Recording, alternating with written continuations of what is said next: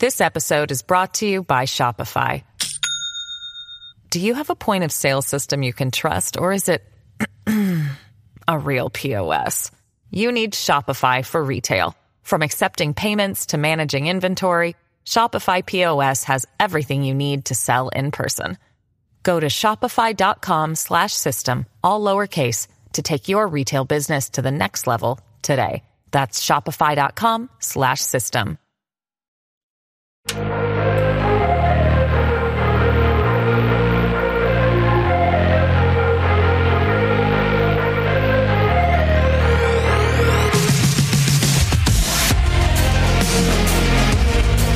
Welcome back to another episode of With Sonar. Last one of November. First new episode since F3. We've had Thanksgiving, we've had Black Friday, we've had Cyber Monday, we got Christmas coming up, we got New Year's coming up, we got my birthday coming up.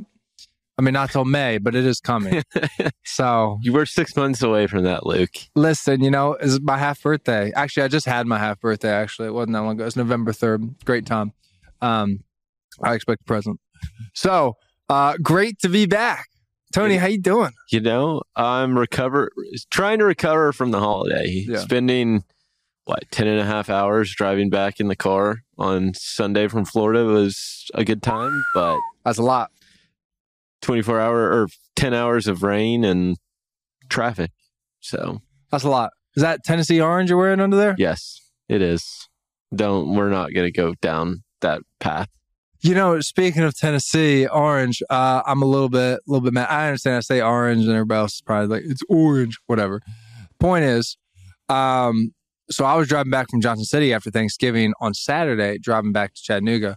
Normally takes me about three hours, um, sometimes a little less than that. You know, when I speed, but it took me like four and a half hours to get back because a lot of Knoxville traffic because they were having the bowl game. Very rude of them. They did not consult me about that when I was driving. That that game has been scheduled for over a year. So, that's poor Thanksgiving's been scheduled for a long time too. poor planning on Their part, agreed. Luke Glad we're in agreement there. Luke Falasca. Glad we're in agreement there.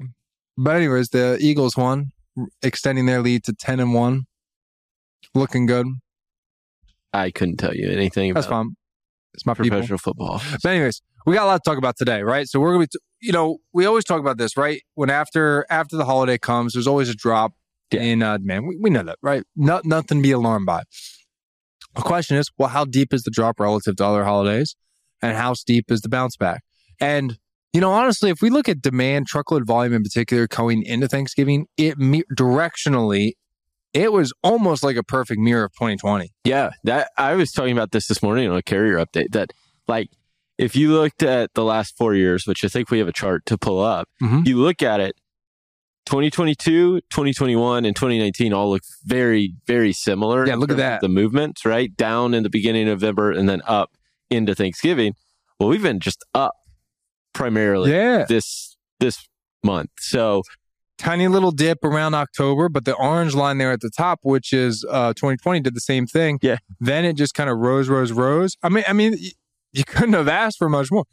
I mean, from a demand side, it, from a directional perspective, yeah. Yeah, I mean, it's what you want to see. Uh, I think October is always kind of the slower demand month. Right. Uh, I, I think it's it just kind of goes with you come off the third quarter into the third quarter into the fourth quarter, and things just slow down a little. Uh, it's kind of this slow build to peak, right? You see ocean peak in August, September. Well, those volumes don't really get here if they're leaving at the beginning of September from overseas they're not getting here until sometime in October.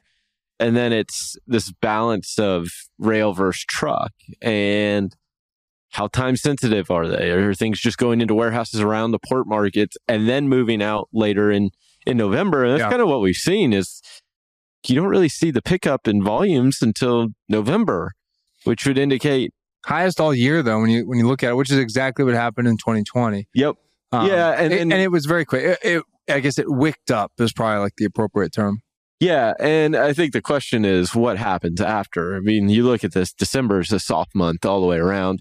A lot of Right. it has to do with the fact that contract freight slows down during this period, and it does so because time sensitive nature is kind of out of the market, right? Everything needs to be into at least the market. It may not even be direct, right in the market. It might be in a DC that's in an adjacent market that's a relatively short length of haul. Your your long links, your LA to Chicago and your LA to Dallas, while still dense, the growth in volume for trying to get things to shelves by the holiday is is largely past. So December as a whole is everybody talks about it being the strongest month. In reality, from a demand perspective, it's the softest month because effectively you have a week where there will be very little, if any, demand, right? Because you have the, especially this year, because you have the weekend. So if you have, Yeah, Christmas, Christmas on a Monday. yeah, so if you have Christmas Eve as a holiday, you have Friday, Saturday, Sunday, Monday off or off or closed. Then you have Wednesday, Tuesday, or Tuesday, Wednesday, Thursday, and then it's Friday, New Year's Eve observed, and then the following Monday is New Year's Day. So you have what? A Let's 10 just let's just take a month off. Uh, Can we Yeah. all agree here? Let's yeah, just shut I mean, down it's just for like a this. month. It's this long, prolonged, like it could. It effectively could just slow demand even further in the month, and and the question is going to be how much capacity comes offline because that's going to be the key, and then how time sensitive does freight become, and that's going to be the key to try to push rates up. Agreed. Yeah, because we really didn't see rates move a whole lot. We'll take a look at that later. I mean, right now, okay, so we can see that the dip in in blue. I, I expect us to come back up. I think we stay above 2021 and 2019 levels, which is the green and purple line, uh, through down the end of the year, but not a lot. Yeah, no, and I think the key here is when you look at it, what has happened in between Hmm. is, I mean, it's been stable, and I think that's the good thing is like you haven't seen this like leg down that you've seen in every other year in the days following the holiday. So I think that's a good thing. I think what's interesting, and I'm loo- I was looking at this earlier, is kind of like this trend, like online sales ruled this last weekend. Like, well, yeah, all the stores were empty. Th- I wouldn't say empty because I went to the mall on Friday and I looked for 15 minutes to find a parking spot and could not find one. Which mall? International Mall in Tampa. I mean, It's you couldn't find a parking spot in I 15 minutes in the parking lot, couldn't find a spot. But were the, Then I- were the deals any good? don't know, I didn't go. I turned around and left. I ended up at Best Buy. I was only looking for one gift, What'd you get? Uh, a digital picture frame You're for my supposed mom. to tell me before my half birthday. for my mother. But the interesting thing was at Best Buy, there were people in the store kind of spread out. The longest line in the store, the pickup line. Uh, yeah, they The ordered- buy online, pick up in store. That line was by far the longest of any line in the store. We need to talk about something too because I so I ordered a TV on Black Friday online, obviously, not going to the store. Great deal, by the way. 50 inch Roku, 4K, all the buzzwords, whatever. I feel like which is almost like default now. Yeah. And um it was after taxes, it was like 270 Yeah. after tax. Yeah, but how many people need to do like oh, think very few. I mean, I haven't bought a could- TV in years. Yeah. The only reason I'm even buying one right now is because one of my kids hit mine with a baseball bat. Um, which is I'm not even gonna ask. we don't need to go into it. Um, I don't know what the TV ever did to them, but anyways, it was it was an accident. We'll just leave it at that. So the uh, it wasn't like a real baseball bat. It was like one of those plastic ones, and they were just having fun with it and all this stuff. So like it didn't like because it was plastic, it didn't totally break the TV. The TV still works, just kind of like a black line and like the little section where they hit it. Everything else was great, and I was just. And I've been so stubborn. I've been staring at it for like honestly the last eight months, and I'm just like, eh, Time to do it. time to do it. Yeah. time to do it. Yeah, I mean there's no better time to do it. And I think that's why you saw It's like the Like- only thing that goes on like real sales. Yeah, if you look at the markdowns, like that was the biggest one by far, or like where the biggest markdowns were, were Yeah. in like TVs and large electronics. And it's interesting because that is where like discretionary spending, they're trying to funnel you to it. It's it's interesting because like it was everybody was doing it. Target, Best Buy, Walmart, Amazon, all the retailers were trying to really push for TV because it's one of those it's a big purchase that what I saw, and this is again anecdotal, is uh, he, the consumer is making small. Uh, they may have buy, buying the ticket item may have been the same, but they were buying smaller like items to add up. Like they'd buy like an Xbox controller and a pair of headphones and Well, yeah, I mean, Fortnite Like- OG's back. yeah, so they would be spending like forty dollars here, sixty dollars there, things like that, versus going out and spending 250 300 500 dollars. Like their average ticket might have been still similar or roughly the same, but what they were buying was they were buying more gifts in that same ticket or more items in that ticket than what they were previously. Yeah. No, definitely. You're, you're spot on there. So I think it'll be interesting to see where this lands as we kind of end out the year. But yeah, I'm not expecting a whole a whole lot. I'm not getting excited. Again, I think we'll trend above 2019, maybe a little bit above 2020, but I wouldn't get too excited here uh, as far as where we where we land. Could be a big dip there for Christmas, New Year's, Mhm. which which it traditionally is, but Yeah. even even seasonally adju- looking at it. Um, the next piece of this though is looking at the uh, looking at capacity, how tender rejections handled everything, right? And to be honest, it didn't really do a whole lot. Yeah, I think this is the and by not a whole lot, I mean it did nothing. Yeah, I mean look at 20 nothing. Look back on the chart at 2019. yeah, and 2019 reaction- was flying. We got all the way up to like 14 percent Yeah. or 13 or whatever. I mean, even, well, granted, we're not there yet, right? By the way, We're this not- is this is 2019 right here. My fingers. It's not like this spike right here, which is 2020. This one is the holiday of 2019, the slightly smaller peak, which is still very significant for 2019, considering how soft it was at the start of the year. yeah, I mean, I think the key in 2019 is look around the holidays. Look at the 4th of July or leading into the 4th of July. Look around Labor Day. Look at then the holiday season. You saw a more reactive market, which was kind of setting 2020 up to be, at least in the first part, soft, but maybe in the back half of the year, strengthening. We were looking for that, and we saw some reaction around July 4th this year, where we saw rejection rates climb out of the hole that they were in, where they were what near at, at all time lows. Right about two and a half percent. Yeah. I mean, they climbed up to right around 4%. And we thought, okay, this is a little reaction to a holiday. That's what you need to see. And then from there, there's been no reaction. So what you thought was a market that was coming more reactive to a holiday really hasn't. Now, there's a caveat.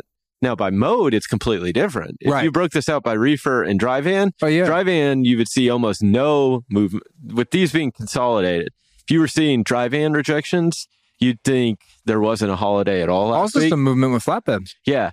If you looked at reefer, you would be able to see the, or reefer and flatbed, you'd be able to see holidays a little more masked on the flatbed side, but Sure. you can definitely see them in the reefer side. And I think that's interesting in itself because one, it's a more niche market and This episode is brought to you by Shopify.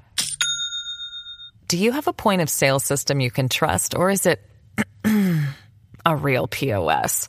You need Shopify for retail. From accepting payments to managing inventory, Shopify POS has everything you need to sell in person. Go to shopify.com slash system, all lowercase, to take your retail business to the next level today. That's shopify.com slash system. Speaking of reefer, so a lot of Christmas trees move in reefer Yeah. trucks, right? Especially as when they're coming out of certain areas, freeze protect, all the things, right? So we bought a Christmas tree this weekend, okay, on Sunday. It rained a little bit. I was like, nice. Tree's gonna be nice and watered, ready to go. Now, normally I've never bought my Christmas tree in November before. It's my first time buying it in November because I was like, I don't want it to last that long. But it turns out they cut them early anyway, Mhm. so it doesn't matter, and you just end up getting the worst trees. So I was like, all right, fine, we're gonna get it a little early this year. So I did, got it, and I I, I wasn't paying attention, but what I noticed as soon as I got it to my house is like the pine needles were falling off the tree.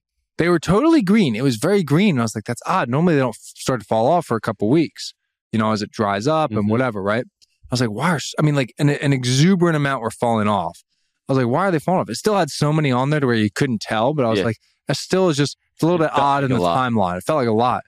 And then I noticed in the trunk of the tree, like towards base, which I didn't pay attention for, had a pretty big like cut. It was split almost, not like split completely in half, but like they were just a big split. And I looked up, and evidently trees um, that have that that type of split are damaged and can die a lot faster. So I was like, great, I got the one defective tree at the store. And I'm not gonna have any pine. It's gonna turn to the Charlie Brown tree probably by December eighth. that's not what you want. So you know, my kids don't know. I know. They don't know. I'm gonna have to put a blanket around this tree or something, or be like, guys, look, Christmas came early this year. All done. Pack it up. they are young enough to probably get away with that. Might be able to get away with it. So, but I mean, you look at this, and it just it it it sets up the rest of the year to be difficult when you look at rejection. I'm curious what Q1 is going to look like because traditionally after New Year's, we have a really big like tender rejections traditionally fall in January. Yeah, There's not really any room to fall. Yeah, they can't go much But lower. it's like, or if it does fall, it's like, what does that even mean? yeah, what does what that is the even- difference in two and three percent? Exactly right. Like, it's pull up. Let, the only thing, honestly, to fall further at this point is like used equipment prices, which I do think are going to fall for the next month. But I think they're about they're close to their bottom. But I do think they'll fall one or two more times. And then contract rates, which have been resilient. Yeah, they really have. So And it's like, well, are they even? Can we pull up the rates real quick? I think yeah, look at this, right? So blue line contract rates, line haul sitting at 235 a mile, a tiny tick up from 229. And then uh, the yellow line here, your spot rates. Um, and that is also line haul. We've taken out fuel for the example, sitting at about a buck 81. So you basically have a 50 cent spread, 55 cent spread, whatever that is. yeah. I think And what's interesting. It's, I mean, contract rates have more or less been flat since like September. Yeah, I think what's interesting is the the gap. I mean, you look at 2019 into 2022 or 2020, right? We were right at two dollars a mile, and Yeah. we we thought these would fall further faster. And I think what's interesting is shippers may have gotten comfortable with where rates are, right? They they don't want to they don't want their carrier base to go out of business. They don't want to be left with dealing with this upward move again or as severe of an upward move when the market have inevitably turned. They also all beat their budgets by a crazy amount. Yeah, Like, and what incentive do they have now? well, and that's the thing because if you don't spend it, you lose it next time, right? Like it's one of those like you're probably under budget at this point. Like you don't care to get a couple cent reduction in your rate per mile or a couple like it's not going to be like a massive you're not going to like miss your budget or something like that if you're not not this year, not after this decline. So I think that's one of the things is like from at least from a shipper perspective, it's like, well, we're we're in a good enough state at the moment. We're we don't really have to worry about capacity. We're comfortable with rates are. We don't need to push them down. But I think what you'll see is you will see another leg down come the beginning of the year. I think it's natural with the I mean, you almost see it. Yeah. I was gonna say you see it every year, but you see kind of how when re- that RFP, the old bid, old contract rate rolls off, and a new one comes on, it does drop that early in the year. so Totally, I think yeah. that's there's that chance. Uh, I just don't with. What's interesting is spot rates have fallen back to where they were in 2019, but we've maintained this what 15 percent increase in contract rates. And I think some of that has to go with shippers understand that prices have inflated overall and they're okay with 15% over the course of what, four years, five Listen, years? it, it works with their budget, right? Yeah. I was talking with a Fortune 100 retailer the other day, um, and we we were looking at their network, and they spend about a billion dollars a year on transportation costs, Yeah. at least in North America, and they will beat their budget by about 17 percent this year. Yeah. What incentive do they have to That's, go? that's nine to- figures of savings. Yeah. What incentive do they have to go? What's and- to get to 20%? What changes? Yeah. Get to 22%. What changes? All it means is that you probably have a bigger gap next this upcoming year to have to deal with. well, that and if you get too aggressive and the market flips, There's no meat left on the bone. yeah, you go too deep. Your carrier base will remember that. They'll won't take your freight when the market gets hot. They'll go to the other options that they inevitably will have and and you'll be in this cycle where your budget gets broken and people transportation managers at these places will ultimately lose their job. I mean, you can kind of tell like when their budgets crumbled with COVID, it, it probably happened because If you were a transportation manager, you were in charge of the RFP process, the procurement process, all the things, right? Of what doesn't matter what shipper, just a big shipper, right? What would you do right now as you're thinking about 2024? try to implement index link contracts Why? because it moves with the market. You're you're taking the risk associated with a market movement out of the contract. Right? You're you're taking the pricing out. Effectively, you're taking the pricing element out of it and it's solely service based, right? Because if you and a carrier can agree upon a rate, and there's a great white paper on the Sonar website about this, that you don't have to move every month or every day with the market you move as the market kind of moves. You don't have to change your rate day to day, but say a market uh, a rate goes up five percent a month. Well, once it eclipses the that three percent mark, well, you start to move the rate up because three percent here and there, like up and down month to month, isn't a huge. Di- I mean, it might be a huge difference, but in reality, it's it's not going to break a budget at three percent, right? Anything outside of that is. So you move it around that. I think that would be the key right now is this is the time to go try it and do it because one, you're in control. And if it works, when the market changes, you can, you at least have a, hey, we are moving with the market. We're not getting, we're not having to sit here and pay 10, 20, 30% over market. We're moving with the market.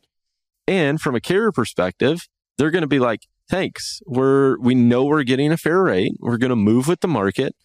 We'll continue, as long as we continue to get the freight and we service it well, we know that we'll have the freight there. So it's not this like war for volume.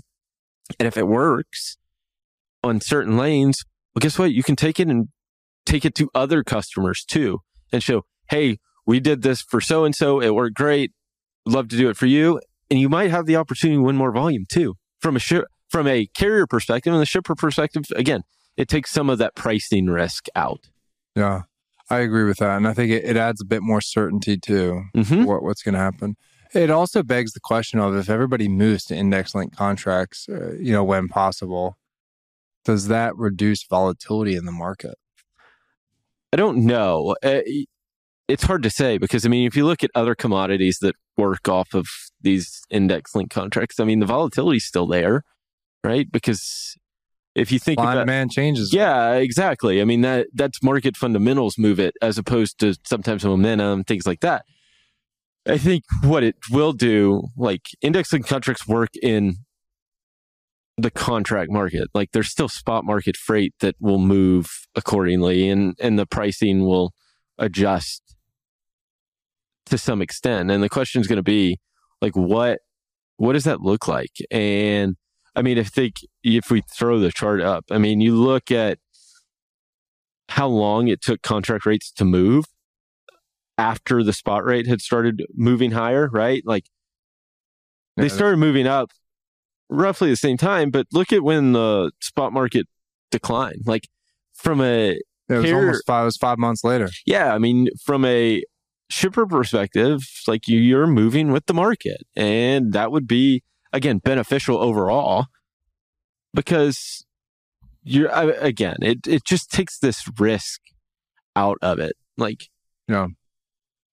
yeah, I think, and that's going to be the key is like how risky and how risk averse are you as we move in? Because again, the market will turn. It's just a matter of when it does turn, and that's the hardest part. And in conversations I've had, it's like we just need to know when the market turns. And I'm like, well, well, pay attention to data, and it'll help at least explain it to you. But like to put your finger on the exact date is going to be difficult. I mean, look at the up and down movements in the rate. Like you Yeah. can't tell exactly where it's going to go. COVID happening. You want to predict world wars happening, all that stuff. Yeah. Be my guest. So why Yeah, not take as much agree. risk out as you can Yeah. and focus on the service? Because ultimately, that is probably the most important part is ensuring that your goods show up on time, in full, without damages. right? Agreed. Agreed. Yeah. All right. Last little item we're going to talk about today before we move on is intermodal. I do think it's important just to kind of see how intermodal reacts to the holidays. And surprisingly, it went up a lot more than I thought it was going to. Uh, So we're looking at the blue line here, which is domestic rail container volume or 53 foot intermodal loaded, specifically loaded. It almost got to those 2020 levels, uh, which is orange. Basically, kind of just tapped it, tapped its foot. But um, I mean, it moved quite a bit, honestly. It had a pretty big move up.